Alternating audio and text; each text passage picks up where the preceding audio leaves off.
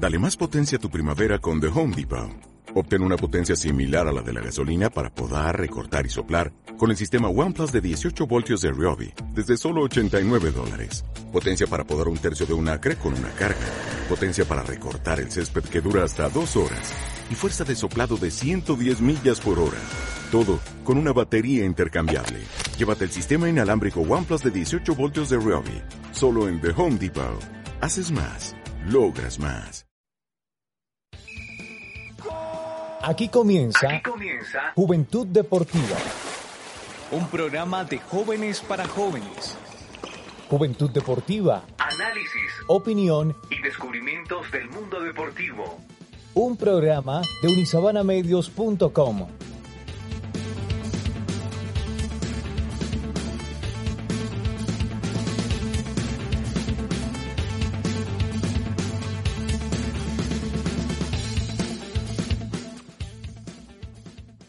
Bienvenidos todos nuestros oyentes a un nuevo programa de Juventud Deportiva. Feliz de acompañarlos un viernes más en su hora de almuerzo y feliz de compartir eh, noticias del mundo deportivo y unas grandes una gran entrevista que tendremos el día de hoy. Comienzo hablando a Juan David Paredes. ¿Cómo vas, Juan David? Hola Daniel, hola a todos nuestros oyentes, muy contento, un programa más, ya cerrando semestre, acabando una temporada más. Eh, pero con toda la energía para hacerlo de la mejor manera, por supuesto. Y bueno, hay que hablar del Giro porque eh, hoy Egan tuvo una, una buena etapa, eh, tiene tranquilidad y por ahora se mantiene con la maglia rosa. Entonces, ¿cómo lo ves a Egan para este Giro, Clavijo? No, yo siento que Egan, em, pues recordemos que está a 45 segundos del, del, del segundo puesto, es decir, va de primero y quien lo persigue está a 45 segundos de Egan y siento que no tiene rival. en la etapa del miércoles eh, se vio muy fuerte y siento que tiene todo para ganarlo y está muy fuerte. ¿Cómo lo ves tú, Juan David? De acuerdo, yo estoy de acuerdo. Siento que este es el giro de Egan. Yo lo veo muy, muy, muy, muy fuerte lo que tú decías. O sea, cuando, se le vio que cuando atacó, a pesar de que los otros intentaron, no fue que ni siquiera intentaran llegarle, lo intentaron.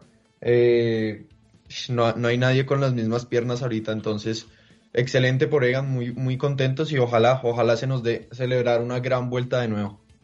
Se ve muy sólido y recuerdo que nosotros hacíamos em, un, un programa de juventud deportiva hace unos meses en el que hablábamos del ciclismo y decíamos si este año iba, íbamos a tener grandes vueltas y al parecer lo vamos a tener.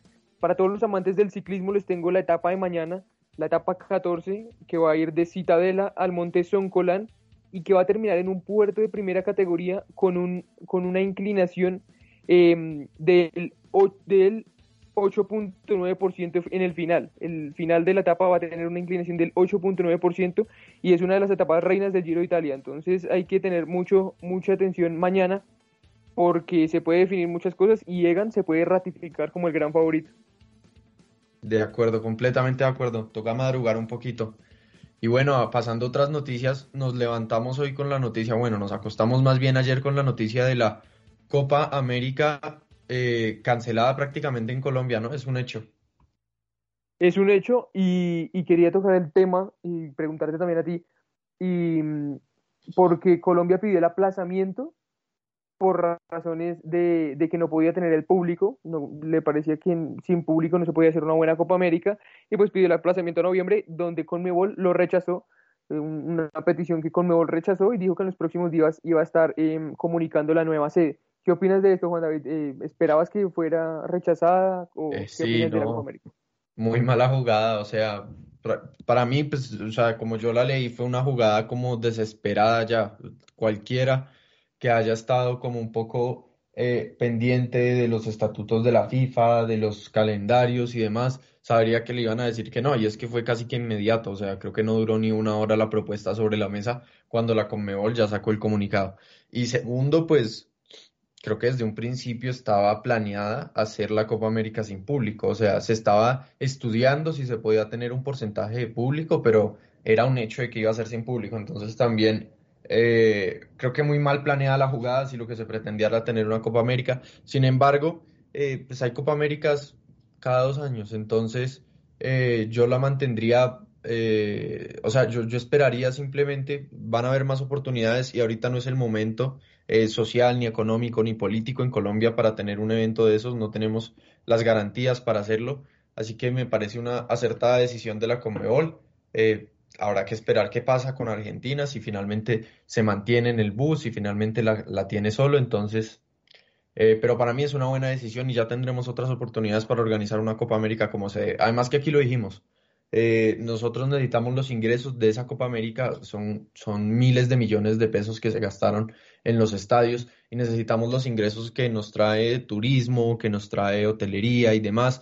Eh, y pues eso no lo íbamos a obtener en una Copa América sin, público. Entonces, incluso para mí es una buena noticia por ese lado se podría aprovechar de pronto mejor en un futuro la Copa América teniendo en cuenta la, la magnitud de un evento, porque si bien no es un mundial, es muy importante y se mueve mucha gente y la cultura fútbol en Latinoamérica está muy, infunda, muy infundida, ¿no?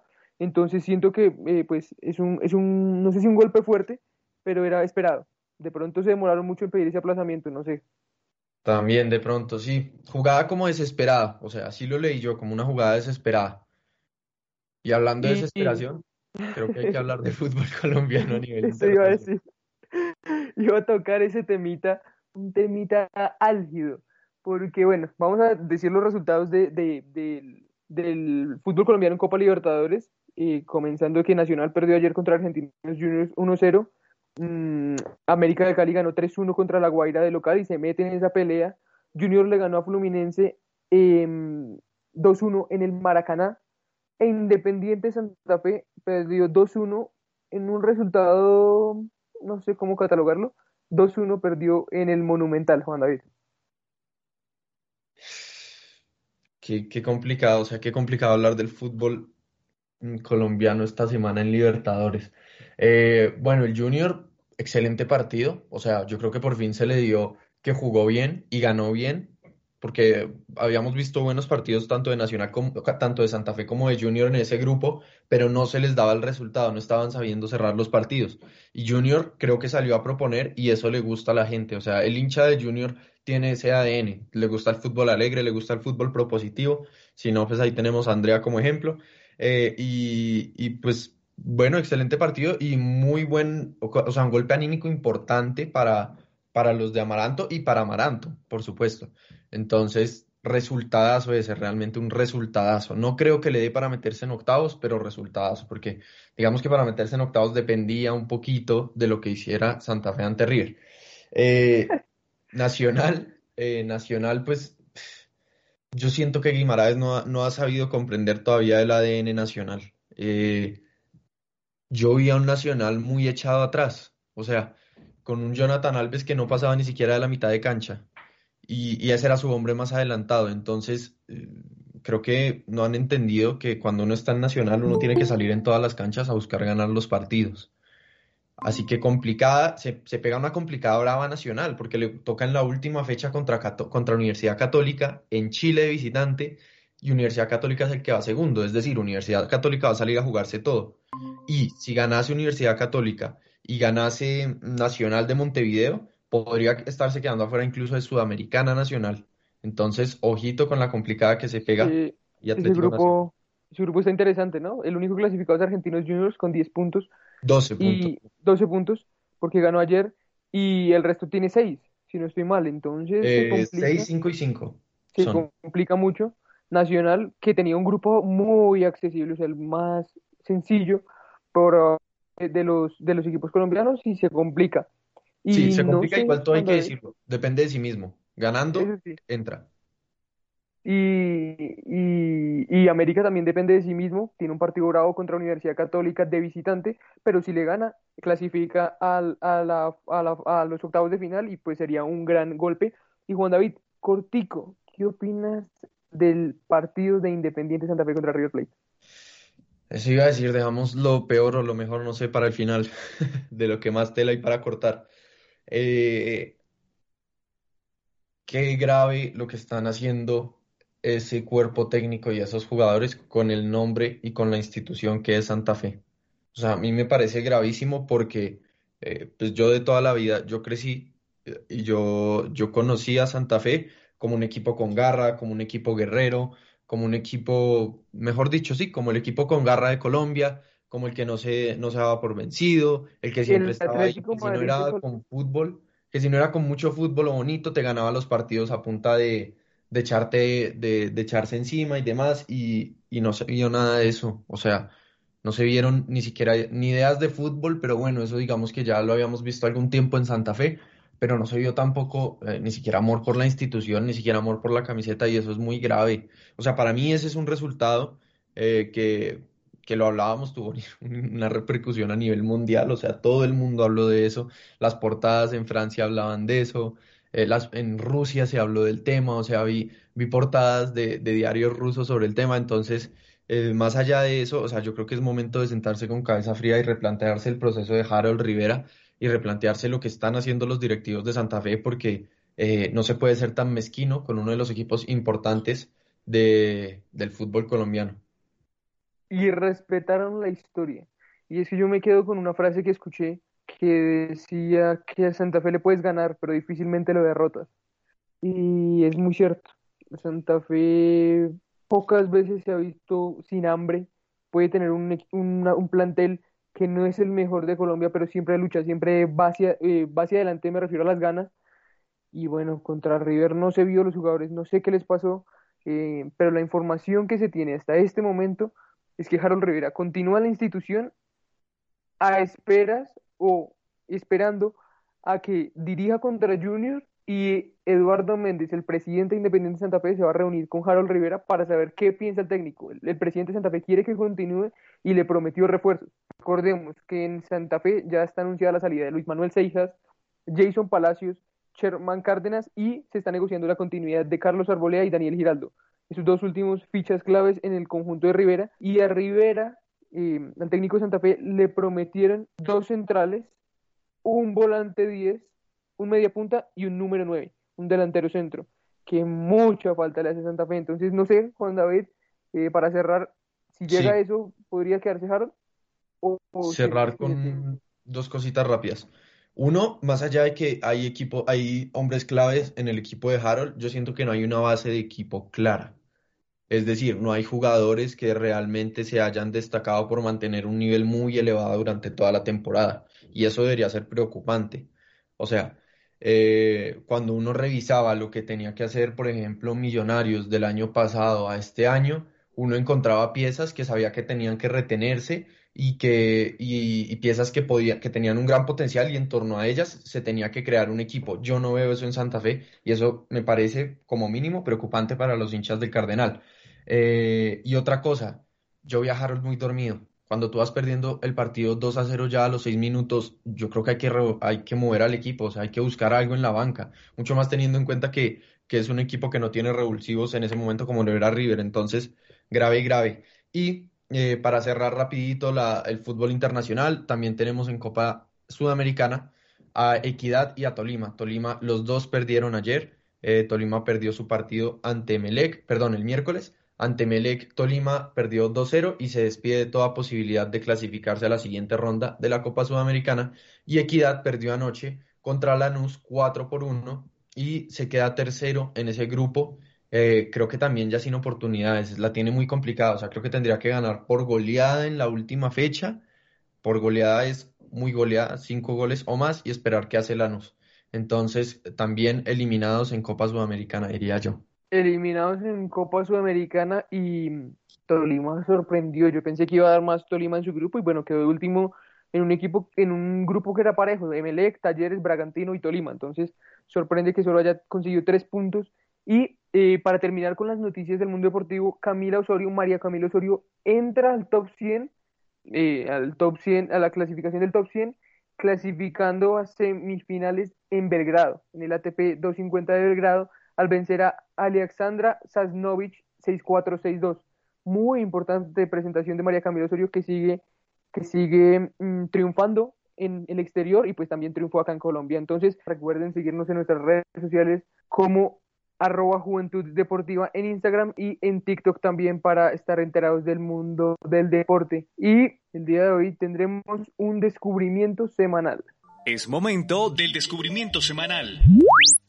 El descubrimiento semanal del día de hoy es un deportista de un deporte, valga la redundancia, bastante emergente en Colombia, pero que sigue cogiendo fuerza y que vamos a apoyar para visibilizar este deporte en Colombia. Se trata del fútbol tenis y hoy hablaremos con José Oviedo Amortegui, quien es un bogotano de 24 años y hace parte de la dupla que va a representar a Colombia en la Copa América de Fútbol Tenis.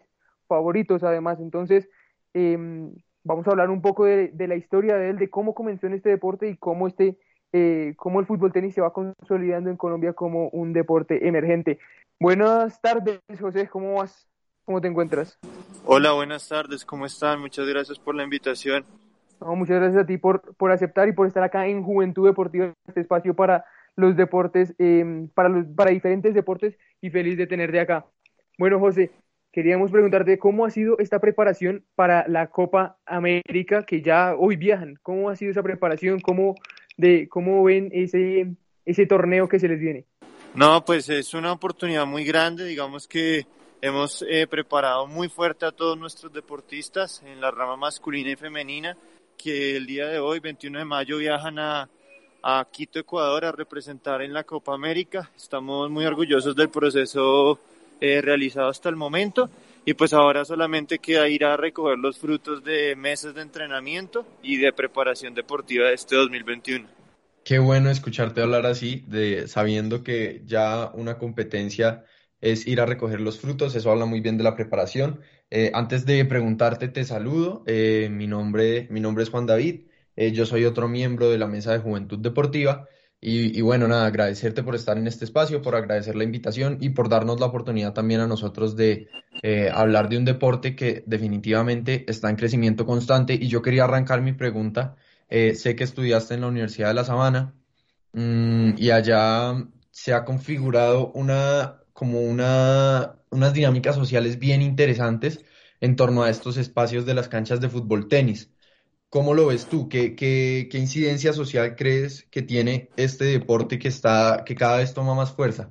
Sí, en la Universidad de La Sabana es uno de los focos fuertes en Bogotá del deporte. Eh, hay muchas duplas eh, representativas. Es más, una de las duplas que en esta oportunidad y gracias a la inclusión de Fútbol Tenis Colombia que quiere abrir el deporte en lugar de cerrarlo, una dupla que son estudiantes de la Universidad de La Sabana, hoy día van a representar también a, Colombia en la Copa América de Fútbol Tenis. Es, es muy bonito, yo realmente estuve como estudiante cuando apenas eran pocos los que jugaban.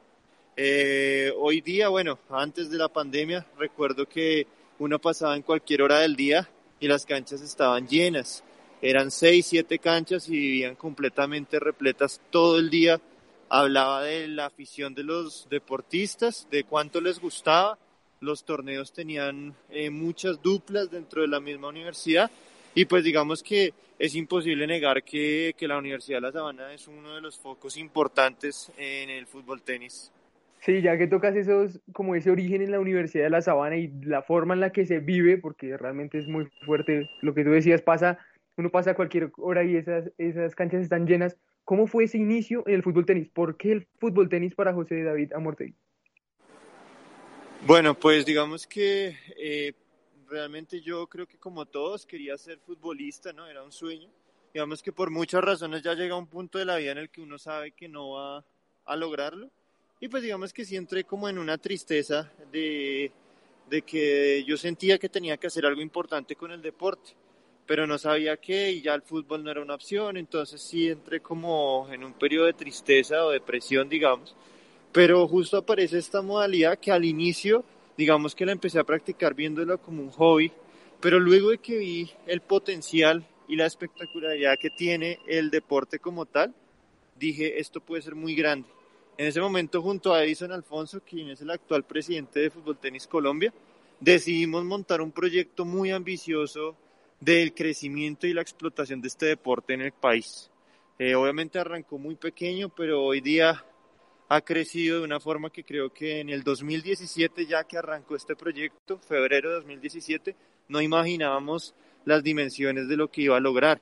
Entonces, digamos que eso habla de, de una apuesta que hice en mi vida por este deporte. De hecho, posteriormente yo cambié mi carrera, me salí de la Universidad de La Sabana cuando iba en sexto semestre para precisamente empezar a estudiar una carrera deportiva para aprender los ámbitos del entrenamiento, de ser entrenador, de toda esta parte, para poder eh, aportarle aún más a mi deporte.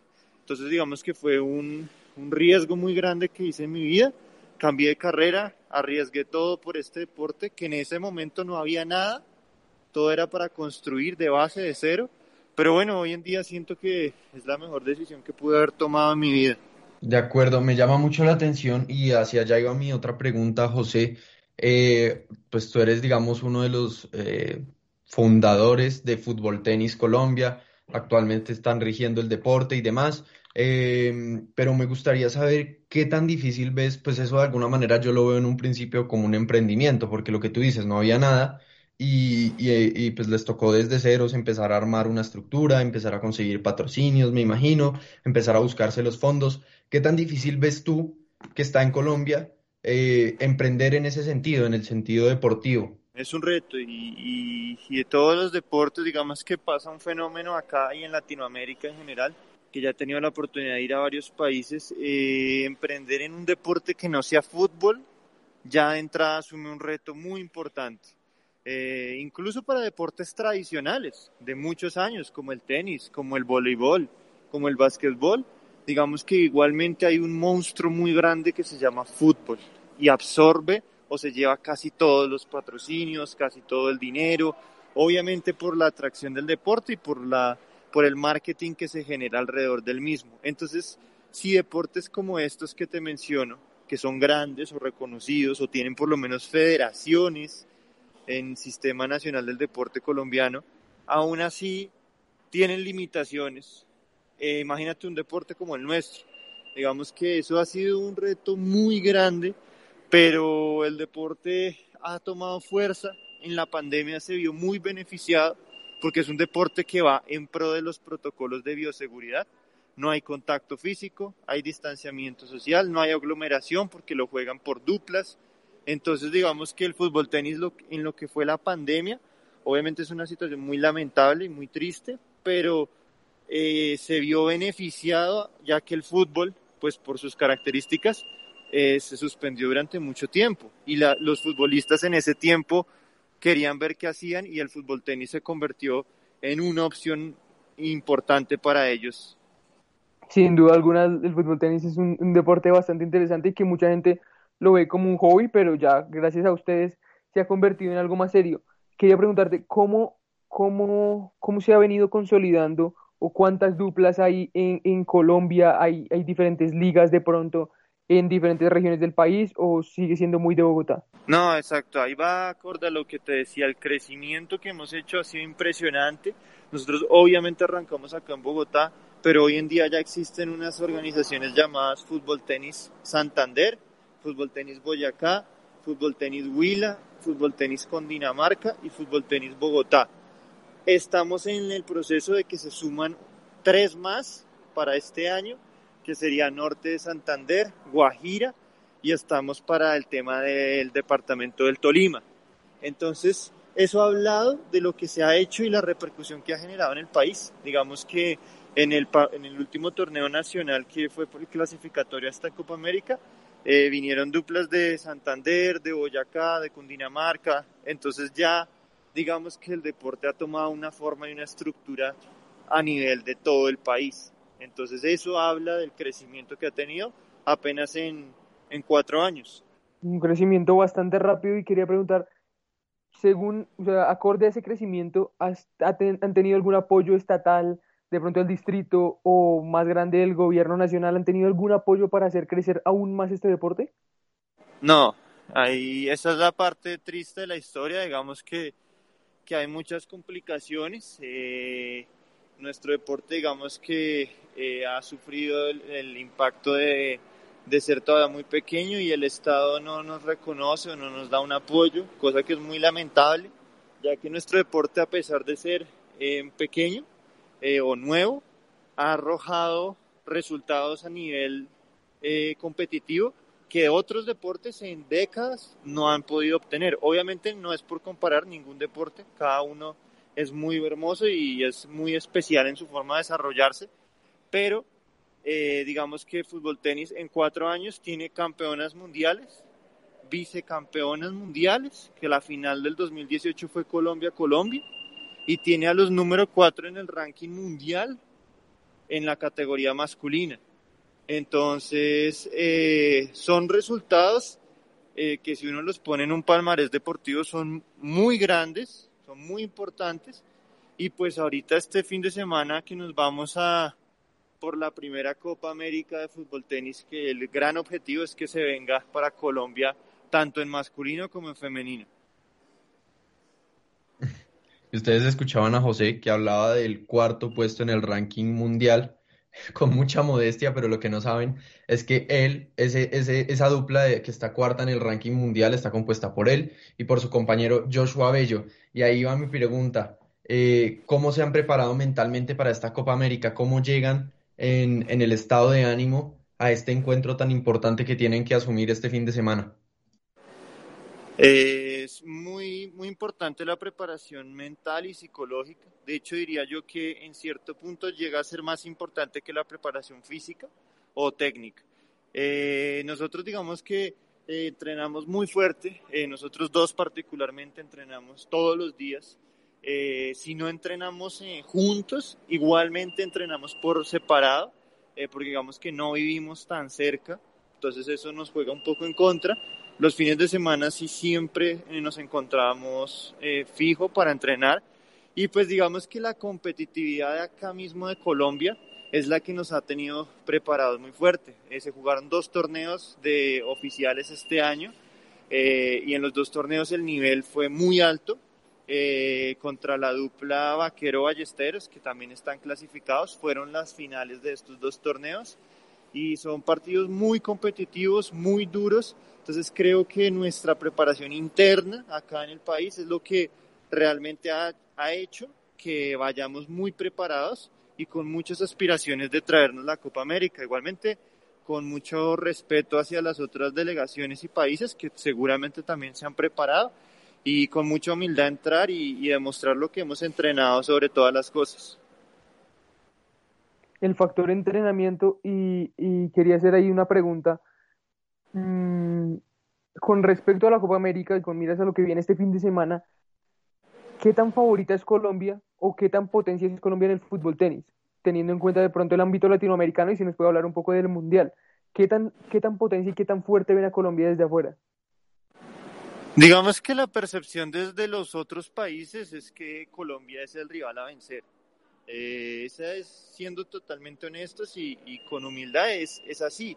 Las duplas colombianas que van este fin de semana son el rival a vencer. Lamentablemente en el sorteo de grupos ha ocurrido que las tres duplas eh, colombianas masculinas han quedado en el mismo grupo, lo cual creo que supondrá la eliminación de una de ellas por lo menos, porque creo que solo pasan dos. Entonces, lamentablemente en el sorteo han quedado así, eh, pero bueno, digamos que eh, así es. Eh, ¿Qué pasa a nivel latinoamericano? Digamos que la pandemia afectó la participación de varios países, como lo es Bolivia, donde se está haciendo una preparación muy fuerte. Eh, viene México, viene Venezuela, Ecuador, eh, Colombia.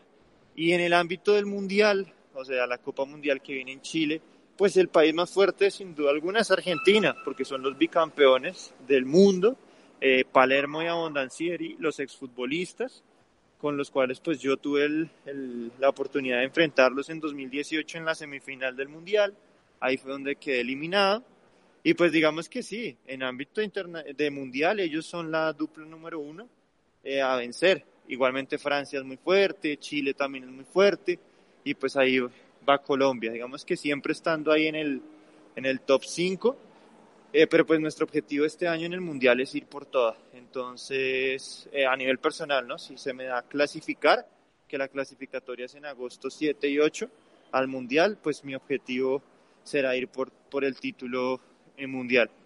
De acuerdo. José, eh, me gusta mucho eso que dices de que en Colombia se está conformando un ambiente, un ambiente como muy competitivo en torno a ese deporte. Y es que, por ejemplo, esta semana pues digamos que ustedes tienen un deporte cercano, como ya tú lo decías antes, que es el fútbol, y esta semana se ha hablado mucho, no esta semana, sino como ya un buen tiempo para acá se ha venido hablando de la mentalidad de los futbolistas colombianos, eh, que les hace falta como hambre, les hace falta garra. Eh, ¿tú creerías que ese deporte que está, ese nicho que estás naciendo eh, de fútbol tenis, eh, podría tener ese factor diferencial, una mentalidad mucho más competitiva, mucho más... Eh, sí, creo que me entiendes. Sí, sí, claro. Sí, digamos que, eh, ¿qué ocurre? Que eh, nosotros acá, como estamos en, un, en una posición privilegiada de ser el favorito, digamos que no tenemos tampoco la oportunidad de menos. Eh, acá el, el, fútbol tenista colombiano que piensa en pequeño no, no va a llegar al alto rendimiento, eh, porque digamos que nuestro país está llamado a ser protagonista y a ser figura. Entonces acá digamos que la ambición tiene que generarse casi obligatoriamente el, el, que sea este deporte y no sea ambicioso, no tenga la mentalidad de ganar, pues seguramente primero no va a ganar en el ámbito nacional. Y si por alguna razón llegara al ámbito internacional, creo que ahí ya se vería eh, afectado su rendimiento. Si, si nosotros estamos hablando de, de fútbol tenis, somos potencia, pero por ejemplo, jugamos otro deporte que se llama el Footnet y en ese deporte sí estamos lejos. Eh, hay otros países europeos que son los que eh, marcan el, el, ritmo del deporte a nivel internacional. Pero nosotros como colombianos, cuando fuimos en el Mundial de 2018, jugamos contra el país número uno, que es República Checa, y de hecho ellos pues quedaron sorprendidos con nuestra competitividad. Obviamente a nivel técnico nos faltó muchísimo para estar cerca de ganarles, pero digamos que mostramos mucha garra a la hora de competir contra ellos. Entonces, tal vez en este deporte eh, eso sí sería un factor de pronto cambiante respecto al fútbol. Y José, ya para, para ir cerrando esta entrevista, quería preguntarte y que le cuentes a nuestros oyentes cuándo juegan en la Copa América, el horario, si hay algún lugar para verlos y eh, un mensaje que le quieras dejar a nuestros oyentes. Bueno, sí, nada, la Copa América eh, arranca desde el día de mañana, creo que a partir de las 10 de la mañana. Igualmente tienen que estar muy pendientes desde nuestras páginas eh, en Instagram y Facebook de Fútbol Tenis Colombia. Eh, esas son nuestras, nuestras redes sociales, ahí se estará publicando más. Hay una página por la cual se va a transmitir la Copa América que se llama Tu Cancha S, S es de Ecuador, E minúscula, C de casa. Eh, ahí tienen que hacer el registro y es totalmente gratis. Van a poder ver en streaming, en vivo, eh, toda la Copa América de fútbol tenis. Entonces esa sería la invitación para que estén pendientes, apoyen a, Colombia y pues digamos que desde ustedes mismos tienen una dupla de la cual tienen que sentirse muy orgullosos que llegó a, a Copa América y, y pues creería que todos deberían apoyarla también.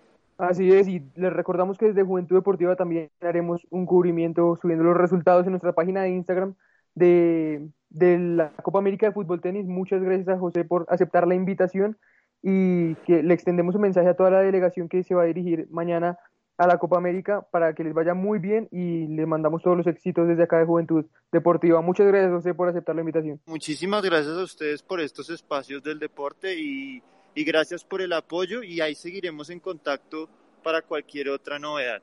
Listo, muchísimas gracias y así termina la entrevista con José Amortegui, deportista del fútbol tenis número 4 en el ranking mundial de fútbol tenis. Y bueno, vamos con la canción Lost in Yesterday de Tame Impala y volvemos con mis primeros pasos.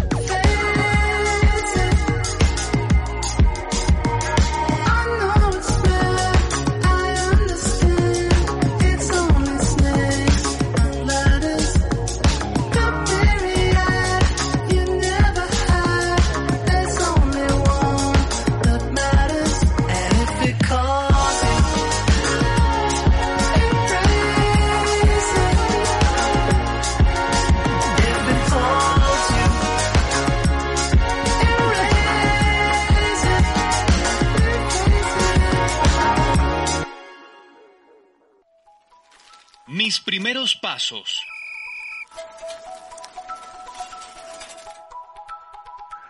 Regresamos a Juventud Deportiva. Recuerden seguirnos en nuestras redes sociales como arroba Juventud Deportiva en Instagram y en TikTok para mantenerse informados de todo el mundo del deporte.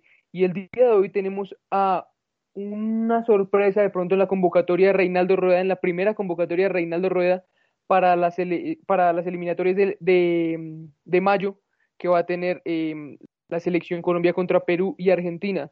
Tenemos a Carlos Cuesta Figueroa, un jugador de Medellín, nacido el 9 de marzo de 1999, juega de defensa central, un gran defensa central que es rápido y es muy fuerte, y su equipo actual es el Genk de Bélgica.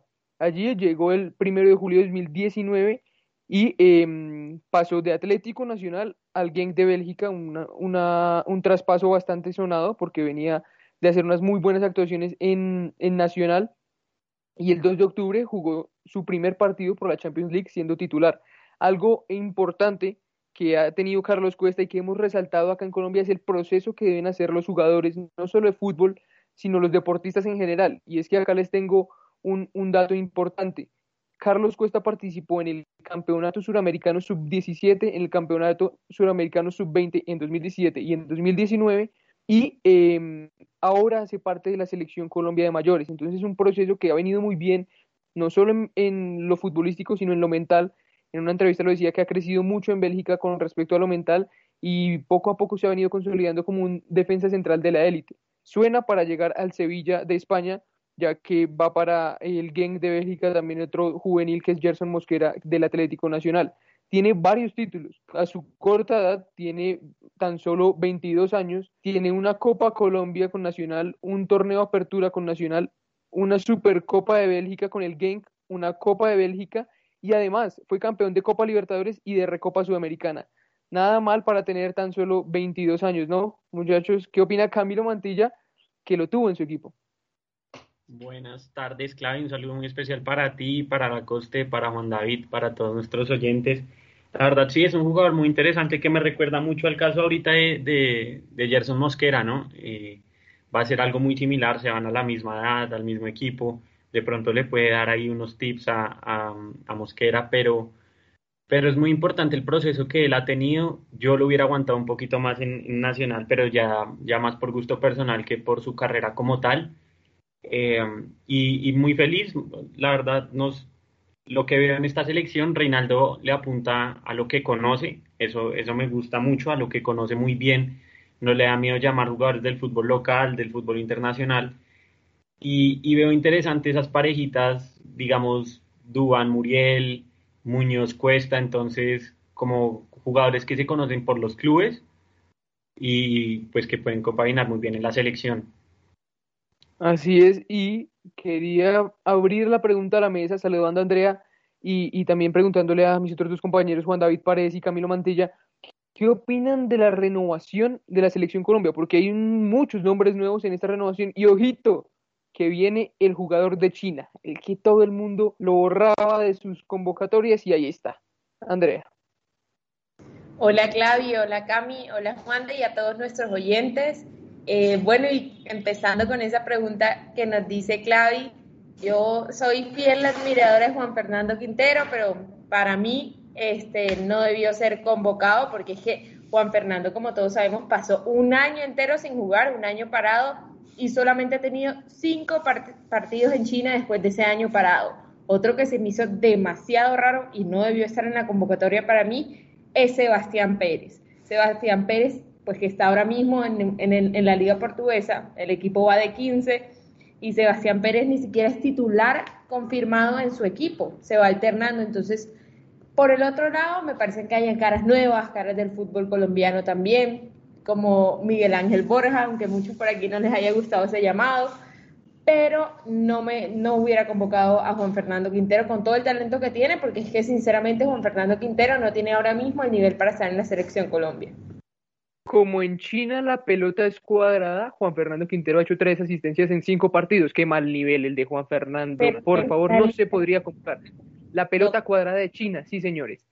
Y em, eh, para, para complementar con otros datos, Carlitos Cuesta o Carlos Cuesta ha jugado 42 partidos en esa temporada. Muy, muy, muy, muy, muy buena cantidad. Y Sebastián Pérez ha jugado 18, de los cuales 8 ha sido titular. Juan ¿qué opinas de esta convocatoria y de la renovación? Porque hay muchos nuevos nombres, como Daniel Muñoz. Quería decir dos cositas para complementar lo que hablábamos de Carlos Cuesta. Eh, parece que está lesionado, ¿no? Tiene una lesión muscular y no se sabe si llega. Entonces ya primer dolor de cabeza para, para Reinaldo. Eh, y decir que ese Genk como que le gustan mucho los colombianos, le ha ido muy bien, ¿no? Tiene ahorita a Carlos Cuesta, a Daniel Muñoz y a Lucumí. Entonces como que Genk y Nacional un solo corazón. Pero bueno, eh, ojalá, ojalá pueda llegar Cuesta, ojalá sea una lesión muscular eh, tonta. y por otro lado, pues en la convocatoria me sobran nombres y me faltan otros que no me quitan el sueño, porque yo sí quiero tener al Chicho Arango para las semifinales. Eh, Borja, bueno, no estoy de acuerdo en que sea una locura convocarlo, pero también yo no sé, revisaría ese tema. No me parece que haya tenido un nivel extremadamente alto como para llegar a la selección. Em, y dos cositas, no me cuadran lo mismo que decía André, Sebastián Pérez y Aldair Quintana. Para mí, Montero era seguro en ese puesto. Más allá de lo que le están haciendo en Tolima, que parece que quiere salir y por eso no lo dejan jugar, pues ya Montero está aprobado y Aldair, más allá de que tiene potencial, yo no digo que no tenga condiciones, todavía no es garantía. Y lo hemos visto que han habido momentos de en Nacional donde, se, donde regala o se come un gol por partido. Entonces, eh, puede tener mucho potencial, es un, es un gran prospecto para el futuro del arco de la selección Colombia pero ahora mismo no creo que sea lo más meritorio que él esté en, la convocatoria de la Selección Colombia. Y hablando... yo, yo, Aldair lo veo más para esos microciclos que ha hecho Reinaldo. Eh, sin embargo, bueno, ya sabemos que, no va a tapar. También estoy de acuerdo con, con lo de Montero. Y a mí, algo que personalmente me sorprendió mucho es la gran cantidad de delanteros. Feliz por lo de Santos Borré. Creo que acá todos lo pedíamos, el que no está loco pero me, me hizo falta un jugador que es muy picante y, que hay poquitos en esa posición ahorita en la selección, que son extremos como Sebastián Villa. Eh, extremos extremos, ahorita solo está Lucho Díaz porque sabemos que Cuadrado es muy multifuncional, entonces pues me, me sorprendió tanto centro delantero, poco extremo y bueno, yo a Villa lo hubiera llevado. Sí, ahí quería tocar ese tema porque se me hizo llamativo, porque recuerdo que Reinaldo Rueda jugaba con el 4-3-3, ¿no, Camilo? y, con muchos extremos, pero en esta convocatoria me hizo falta también jugadores de banda, siento que podría haber sido reemplazados por otros, pero... Eh, ¿Nadie va a hablar de Chicho en serio? ya vamos para allá. Jugador de la liga.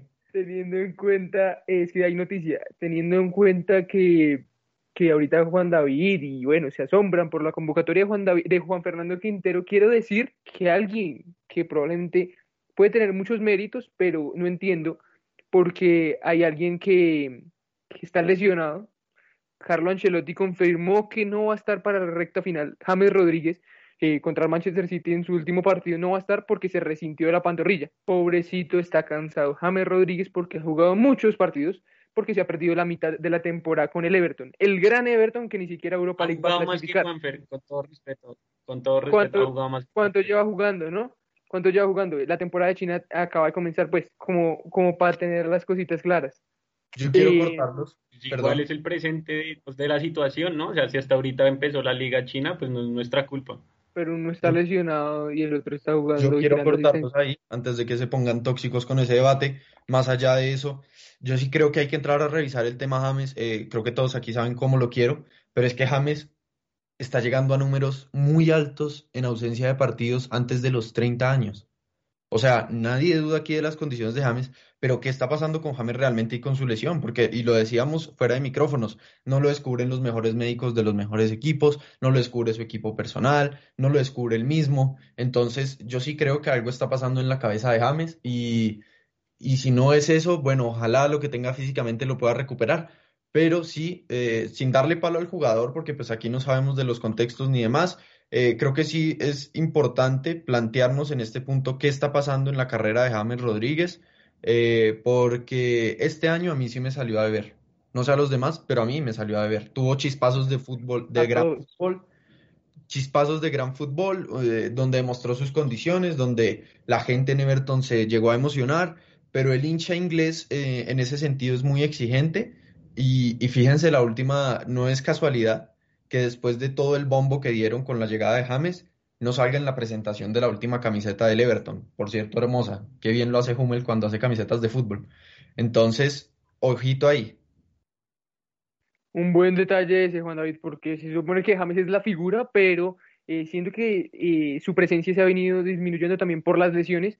Pero ya que tú tocas el tema y reclamabas que nadie iba a hablar del Chicharango, hay jugadores del fútbol colombiano que, debían, que para mí debían ser llamados. Hamilton Campas, el Chicho Arango, eh, Baldomero Perlaza, desde que desde hace rato lo, tengo ahí y de pronto, eh, de pronto cambiaría el Chicho por Borja, un ejemplo, o al Chicho por Morelos. Pero siento y la explicación que le doy a eso es que el Chicho se parece mucho a Santos Borré y es lo que llevo diciendo desde hace rato. Andrea, ¿qué opinas de eso? No, para mí también. Yo en eso sí no, no he tocado mucho el tema del Chicho Arango porque la verdad no es un jugador que siga muy de cerca, pero yo creo que es inevitable ver el talent, lo talentoso que es este jugador y el nivel que tiene ahora mismo. Entonces, yo sí estaría de acuerdo con Juan David pero también lo que decía Clavi, de pronto tiene muy cosas parecidas a Santos Borré, y yo creo que Santos Borré se merecía ese, ese llamado a la selección más que nunca y por encima claramente del Chicho Arango, porque lleva ya bastante tiempo en un alto nivel, ahora mismo no está en el mejor, pero yo creo que Santos Borré es un delantero que siempre se mantiene. Total, total, la verdad, y si es que lo del Chicho es un dilema muy grande, porque es que, la verdad, si yo, si yo supiera, si ya, ya tuviéramos algunos partidos de rueda, yo diría, claro, podría encajar acá, podría ser un buen cambio para tal persona, pero, pero ahorita con esa incertidumbre, ¿cuál va a ser el, planteamiento, el planteamiento de rueda? Eh, no, no, sé, no sabría muy bien cómo encajaría el Chicho teniendo a Santos Borré, pero, pero que está en un nivel extraordinario y que tenía todos los méritos para, para ir a la selección, sí. Yo les digo una cosa, tenemos esa, esa última fecha de, eliminatorias antes de la Copa América, es ahí pegadito a mí sí me hubiera bueno, parecido bueno llamarlo teniendo en cuenta cómo se juega el fútbol hoy en día. Y es que hoy en día los dirigentes tienen que pensar también en las variantes, tienen que, tienen, hay variables en sus ecuaciones que no, habían estado antes, el COVID, eh, las lesiones que ya estaban. Entonces, teniendo en cuenta ese, esa parte del COVID, yo lo habría llevado para probarlo en uno de los partidos de, de eliminatorias, para ver cómo estaba, para tantearlo un poquito y ver si lo llevaba a Copa América. Yo lo veo por ese lado. Es, que es arriesgado, ¿no? Es arriesgado que Reinaldo en su primer partido se ponga a experimentar. es arriesgado. Exacto. A mí me eso es difícil, que ahorita no estamos para probar nada, sino para sumar. Y menos, y menos con la exigencia que viene Colombia. Les recuerdo, eh, antes de seguir con el debate de, de, la, de la convocatoria, que Colombia juega el jueves 3 de junio a las 9 de la noche contra Perú y juega el 8 de junio a las 6 de la tarde contra Argentina. Entonces, para saber quiénes, quiénes son nuestros rivales y cuándo vamos a jugar. Pero lo del Chicho, y más que lo del Chicho, siento que Hamilton Campas podría también entrar en esa convocatoria como un jugador de banda y que también funciona por dentro. Y joven, muy joven. De acuerdo. Pero bueno, amanecerá y veremos cómo nos irán esa fecha doble de eliminatorias y cómo llegaremos a Copa América eh, pero pues si ustedes dicen que es arriesgado, yo lo veo más arriesgado, aunque no sé, en mitad de Copa América se lesione alguno, alguno de positivo para COVID, que ojalá no suceda, pero pues es algo con lo que hay que jugar y que no sepamos entonces quién va a estar ahí atrás, sobre todo ahí adelante. Y en la Copa América no solo se estrena Reinaldo Rueda, sino también vienen sorpresas en Juventud Deportiva y, y tienen que estar atentos de nuestras redes sociales también, como arroba Juventud Deportiva de Juan David. Y hoy hay ping pong porque hay muchas cosas para, para, para definir con una sola palabra, como nos gusta. Completamente de acuerdo. Entonces arrancamos con el ping pong. Le recordamos a nuestros oyentes que esta es una dinámica rápida en la que hablamos de diversos temas del mundo del deporte y los miembros de la mesa dan su opinión en una palabra o en una frase cortica. No me gusta que argumenten porque aquí todos son unos acomodados y empiezan a cambiarla. Entonces ya arrancamos con un tema que hablamos con Clavijo eh, al principio del programa cuando estábamos solos. Eh, entonces arranco por Camilo y por Andrea. Egan Bernal. Eh, ganador. Andrea. Mm, Egan Bernal para mí, crack.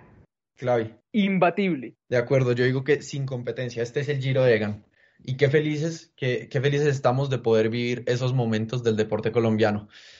Seguimos con María Camila Osorio, que ya está en el top 100 de la WTA. Arranco con lo que le gusta el tenis. Camilo. Presente y futuro. Andrea. Muy crack, María Camila, repito, pero muy crack. Camilo, Claro. Camilo me robó, me robó la, la palabra que tenía. Yo creo que es actualidad. Ya no es pasado, es totalmente actualidad. Ok, y ahora vámonos un poquito más polémicos. Barcelona, ¿qué pasó con, qué pasa con Koeman? Camilo. Pues el mismo Laporta lo dijo, va a haber una renovación Koeman afuera y, y varios jugadores también. Era de esperarse lo de Koeman. Clavi. Crónica de una muerte anunciada. De acuerdo. Y para no decir que nos fuimos muy lejos, vamos a hablar de Santa Fe, el nombre que más se vio por, este, por esta semana en las redes sociales. Camilo, Ridículo. Andrea, No, ni siquiera tengo palabras. Vergüenza, papelón. Clavijo, En serio, me van a preguntar una palabra de este equipo. Em, mm, puede ser mm, sin, sin sangre. Si hay que preguntarte porque quiero que todos recordemos cómo Clavijo nos anunció todo el año pasado que volvía al equipo con mística copera a los torneos internacionales y que no sé qué más, pero bueno, lo acompañamos en su Pero dolor. Yo, más allá de vergüenza, es que yo le añadiría una A palabra cobrar, negro, a cobrar. a cobrar. Yo diría, una, le agregaría una palabrita clave, una palabrita que es clave para mí y es que fue mundial. Mundial. Ojo, porque es que de esto se habló en las portadas de todos los diarios y lo dijimos para arrancar el programa. Entonces, qué grave lo que le hicieron al nombre de la institución Santa Fe. Pero permítanme tocar ese temita porque acá lo importante, eh, uno para perder tiene que estar, ¿no? Eh, y acá yo veo, yo veo el nombre de Camilo Mantilla y De pienso en Nacional. conformismo. Yo, Para per- sí, prefiero no estar, sinceramente. Pero yo veo a Camilo Mantilla y dice Nacional, o sea, listo, Nacional, rey de copas y está en la Copa Libertadores. Era muy fácil hablar el, el- el año pasado cuando no estabas y decir que iba a llegar el más grande, que no sé qué, que Copero, que el otro equipo Copero de Colombia. Pero bueno, ahora sí, entonces ya ahora sí nos escudamos en que es muy fácil hablar sin estar, pero yo no estoy hablando de más, yo simplemente estoy diciendo, yo me estoy ateniendo a los hechos. Y para cerrar el ping pong de esta semana hay que hablar de un jugador que lo mencionábamos ahorita que hacíamos el debate de la convocatoria y es Sebastián Villa. No sé si vieron el tema que hubo con la fiesta en Boca. ¿Qué opinión les merece esto, Camilo? Ay, otra vez Inmaduro. Se ha visto mucho en Boca con los colombianos. Inmaduro. Sí, irresponsable, muy irresponsable, la verdad, de parte de Sebastián Villa. Clavijo. Resi- resistido, ¿no? Es muy resistido ya por la hinchada, juega mucho, pero eh, deja mucho que desear por fuera de las canchas. Sí, qué complicado. Y, yo veo eso en general en Boca. Tienen un, como, no sé, yo veo algo complicado en ese plantel a nivel mental. Y yo siento que el buen momento de River los ha afectado muchísimo, muchísimo, muchísimo. Y es que a día de hoy es inconcebible pensar en ver un escándalo de estos en River. La influencia de Gallardo en ese equipo, por Dios, lo vimos este, este entre semana, no solo fue lo ridículo de, de Santa Fe, sino también el gran trabajo de Marcelo Gallardo con la mentalidad y siempre eh, sorprendiendo y, en los momentos más críticos de su equipo siempre saca a la luz algo importante y saca un resultadazo.